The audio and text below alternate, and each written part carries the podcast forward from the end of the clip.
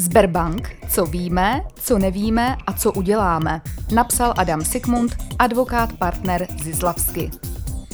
Kauza padlé banky ve veřejném prostoru rezonuje již delší dobu. Některé věci jsou dnes jasné, některé jsou zatím ve hvězdách a je třeba se rozhodnout, co dělat dál. Co již víme? Víme, že Sberbank.cz je od 26.8.2022 v konkurzu. Banka přešla z režimu předchozí likvidace do režimu insolvence. Z likvidátorky se stala insolvenční správkyně a byl jmenován prozatímní věřitelský výbor. Víme, že schůze věřitelů, která svým hlasováním ovlivní další vývoj, je naplánována na 6.10.2022 u Městského soudu v Praze. Soud již předem dává najevo, že počítá s možnou velkou účastí věřitelů. Obdobně jsme to zažili v kauze Arca Investments, která je však ve všech parametrech o řád menší. Víme, že Sberbank.cz měla k 36.2022 závazky v souhrnu ve výši 61 miliard 762 milionů korun vůči desítkám tisíc věřitelů. Známe jmený seznam věřitelů zveřejněný insolvenční správkyní, avšak neznáme výši jednotlivých pohledávek. Víme, že největším věřitelem je garanční systém finančního trhu, který má při uspokojení své pohledávky přednost.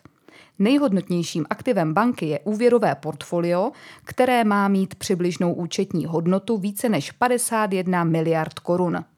Víme, že dostupné prostředky na účtech banky a její hotovost činily v srpnu 2022 více než 15 miliard korun. Víme, že pohledávky věřitelů vůči Sberbank.cz vyplývající z účetnictví se považují za automaticky přihlášené okamžikem prohlášení konkurzu. Také víme, že pokud pohledávka nevyplývá z účetnictví Sberbank.cz, musí věřitel podat přihlášku pohledávky do insolvenčního řízení, aby pohledávka mohla být v tomto řízení uspokojena. Co zatím nevíme? Nevíme, o kolik se v mezičase zvýšila celková částka závazků banky.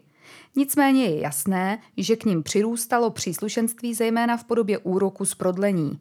Zákonné úroky z prodlení jsou v inflační době enormně vysoké.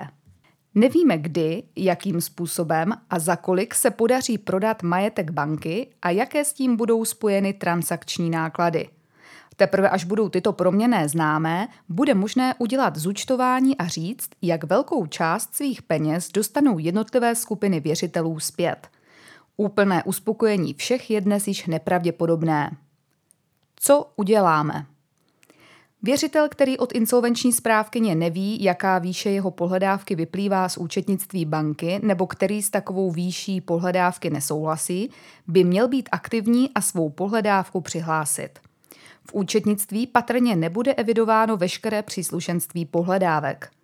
V insolvenci, kde vystupuje několik desítek tisíc věřitelů, je vhodné vytvořit silné věřitelské skupiny, které budou hájit zájmy svých členů.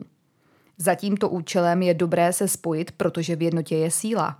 V průběhu srpna se už přihlásilo 161 věřitelů přesto, že jejich pohledávky jsou zajisté alespoň částečně evidovány v účetnictví banky. Tito věřitelé ani tak nechtějí nic ponechat náhodě a stejně postupujeme i my se skupinou našich klientů. Pro Legal One Michaela Vašinová.